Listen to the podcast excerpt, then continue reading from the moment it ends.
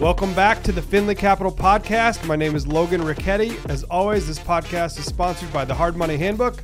You can go to www.hardmoneyhandbook.com to download a free report to learn how to use hard money loans to fund your real estate deals.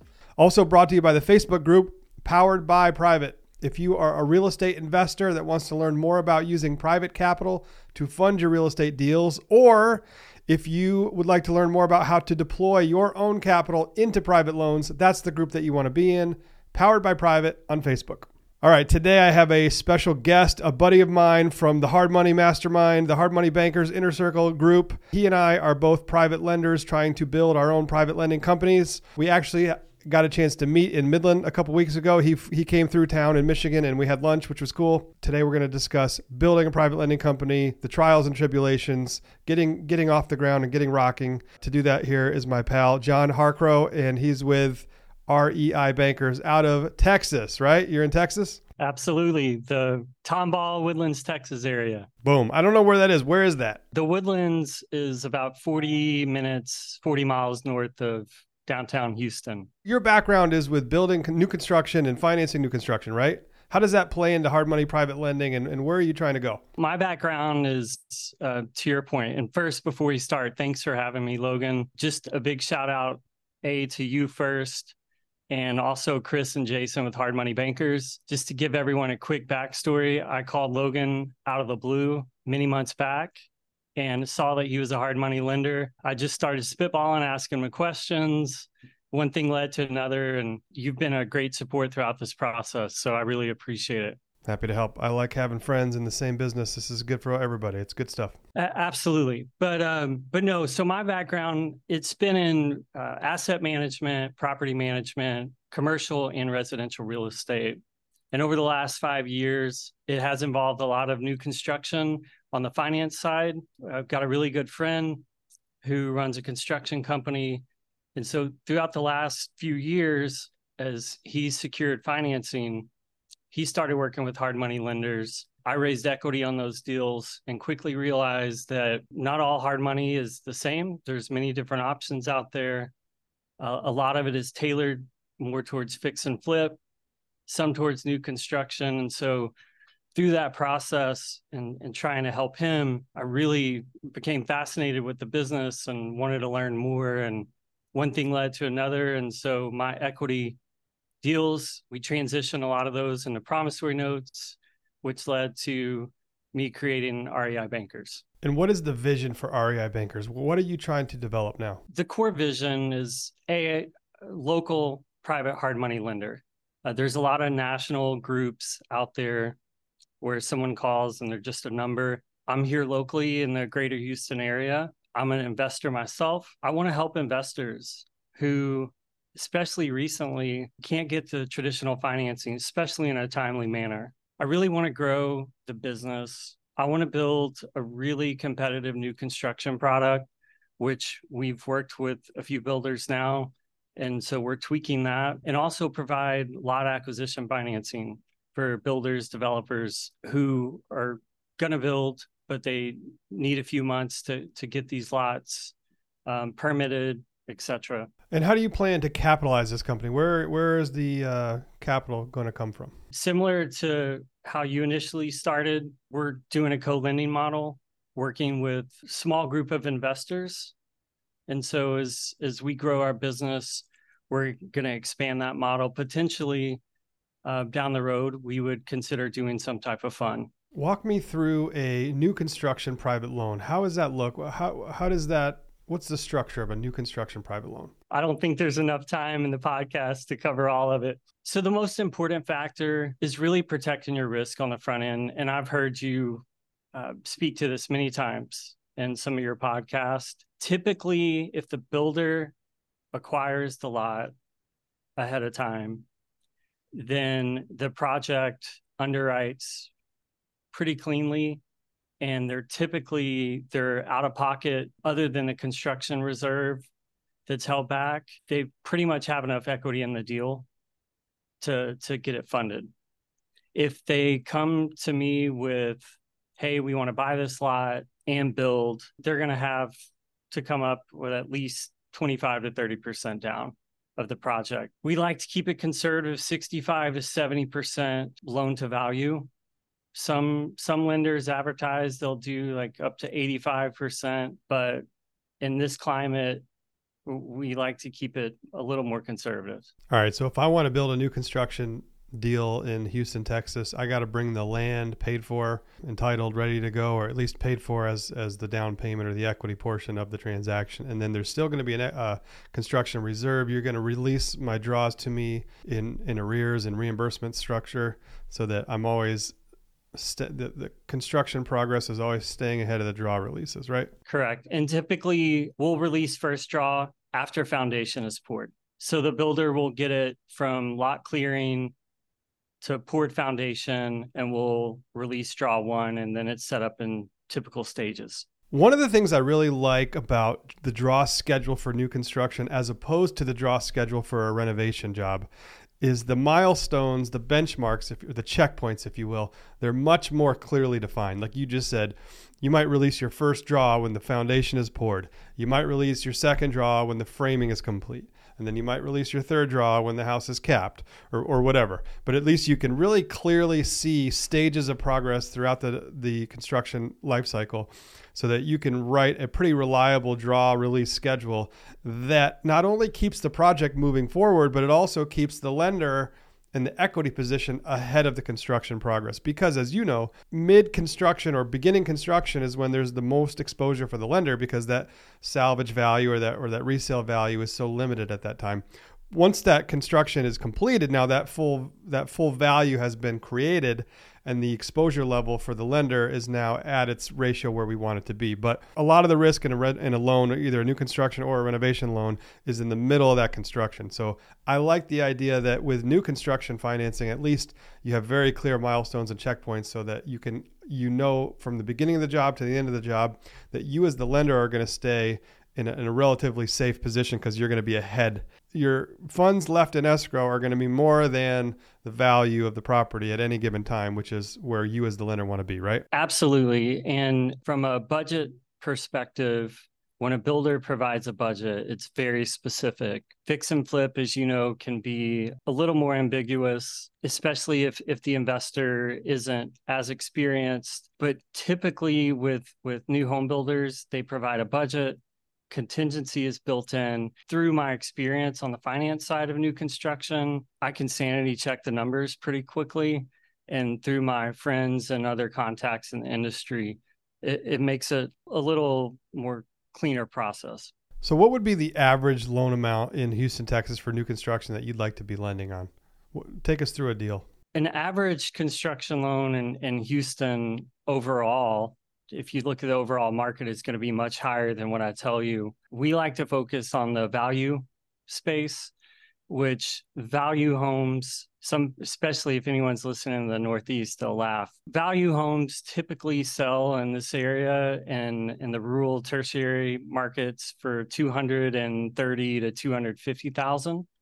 And so the construction loans on average are anywhere from 150 to 175. Oh, that doesn't sound bad. That's interesting to me. That's a, a median house price range that's not going to crash, you know, in Texas, I'm sure. Very For cool. sure. And that and that's one of the appeals um and and part of my experience is on the build to rent side, the value home space. And so as a lender, I'm much more comfortable with exposure in in that price point because there's always multiple exits. Yeah, if you're if you're a lender and you have a two hundred thousand dollar loan exposure on a deal versus an eight hundred thousand dollar loan exposure on a deal, even if the loan to values are the same and every other factor is the same, your exit strategy with that 200k loan is much more clearly defined than it would be with an 800k loan. In other words, it's a lot easier to dispose of a toxic deal, a bad deal, a deal that's falling apart when the when the disposition value is 200,000 than when it's 800,000. There's something to be said about focusing as a lender on those types of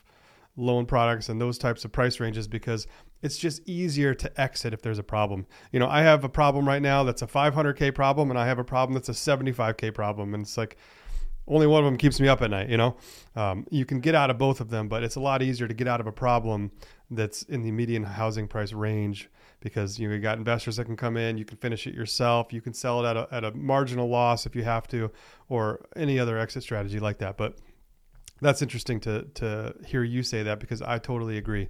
The average, the median priced housing range for loans is where you know you're going to be okay if you have a bad if you have a bad deal. Well, and All put right. it this way too, Logan. I, I would much rather have to figure out how to finish a 1500 square foot, $230,000 home versus a 10,000 square foot custom home. It's just a much bigger animal on, on, the larger product. So I'm not saying we wouldn't consider it, but that's just not our sweet spot. And I think there's something to be said about having a sweet spot and sticking with it. And, you know, at Finley Capital, we do between 10 and 20 loans a month right now, and we're trying to keep those loans as much like a widget as possible, looking the same, structured the same, roughly the same value, same prices, same ratios. So I think as you build and as you mature through the development of your lending company, wherever you end up, you're going to f- hopefully find that and try to duplicate loans like that over and over again. Absolutely. And what what my widget is now um, could certainly evolve over time, but that's one thing that's great about new ventures and and experience as as out as potential projects come along you, learn but i'm pretty comfortable in kind of where we are where we're headed. All right let's talk about your actual company. You got marketing operations and accounting. What do you have what's your marketing operation look like right now? What are you doing?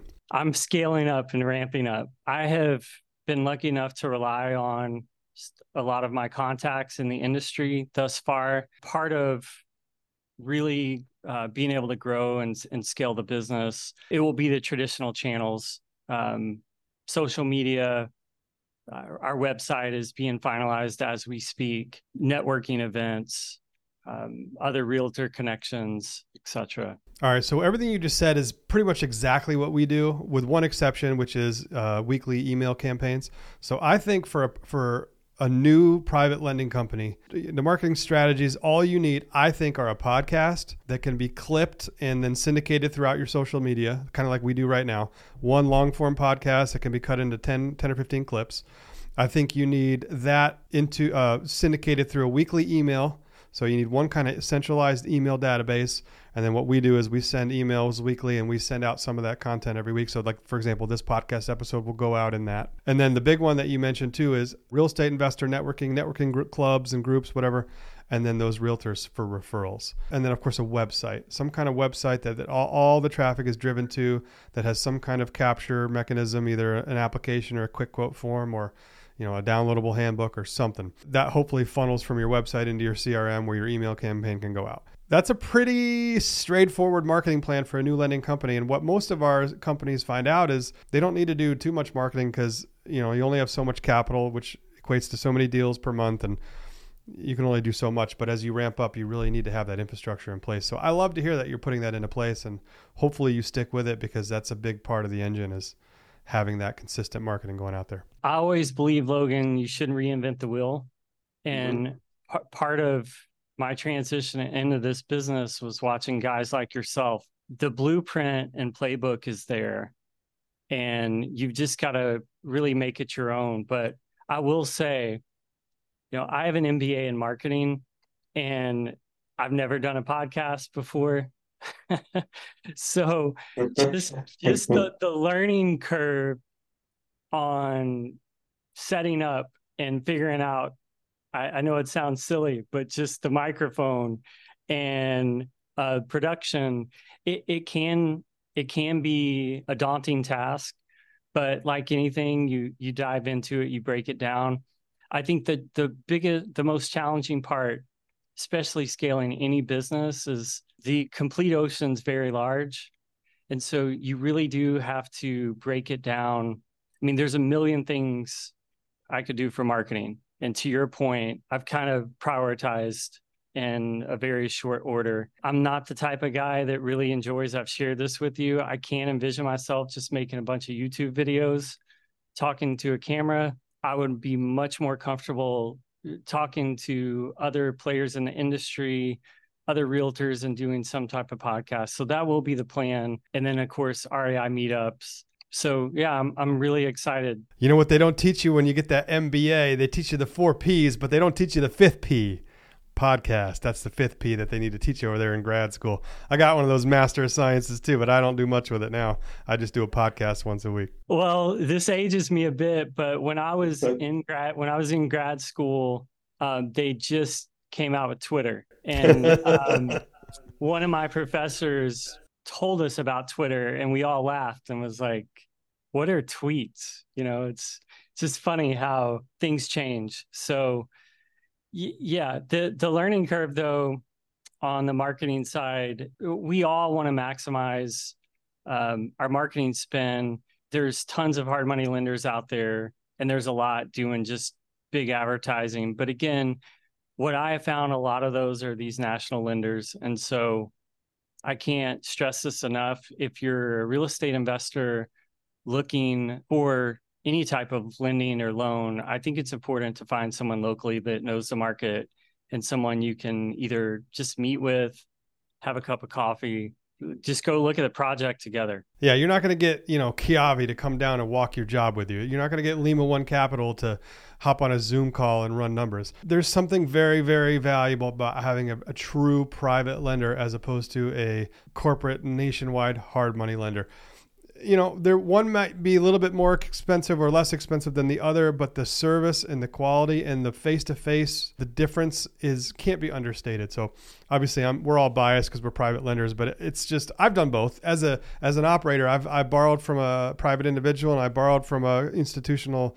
source, and it's not even close. When I used to be a borrower and I'd have a private lender lend me money, he would come out to the project and help me cut trees down on every job you know, and I, obviously John's not going to be cutting your trees down for you, but it's that kind of level of service and care and, and relationship that can really be a major differentiator between a private lender and a hard money lender. I'll give you an example. If you have a good private lender like John, and you're down in Houston flipping houses and you do a job with you do a loan with John and you pay it back, you do a loan with John, you pay it back. You are now very important to John as he is to you because he wants to continue lending to you because he knows you're a good risk. So what that means for you as a borrower is that John is always going to take your call. He's always going to put your loan as a priority. He's always going to make sure he has capital available to lend to you as opposed to Kiavi or Lima One or RCN Capital or all these other clowns they might change the terms of your loan on the day that you get your approval. They might pull your funding on the day you're supposed to close because they have a corporate shift in policy or because interest rates change in some third party market in China that you don't even know about. These companies will let you down they will change terms on you. They will make you pay 800 bucks for an appraisal, for that appraisal to come in at value, for them to then change it internally and say that they don't agree with the price. And I will tell you, John, that happened to me, and I'm on my little horse now because when I spent 800 bucks to get an appraisal on a loan that I was trying to refinance out of a hard money loan, and that appraisal came in at value. And then that underwriting internal team said it's 20% too high. We're going to change the exposure. And i said no the hell you're not. We're done. That was the last time i agreed to pay 800 bucks for an appraisal from a hard money lender because i know what they do. They play the game. They cut your legs out from under you. They are not ethical and they will do whatever they can to make sure that their loan exposures are lower. And they know that once you spent money and once you've gone down a path for 3 weeks that it's hard to change your mind. John will not do that. Finley Capital will not do that. We will not do that to you. That is not what private lenders do. What private lenders do is they run their analysis or they get their third party opinions, whatever. But if it's if it's a problem, they tell you right away and they help you right away. And if it is a problem, it probably means that there's something to look at there. The difference between a hard money lender and a private lender is night and day. And so I'm, I'm a little fired up now, but I'll, I'll chill. I'll chill.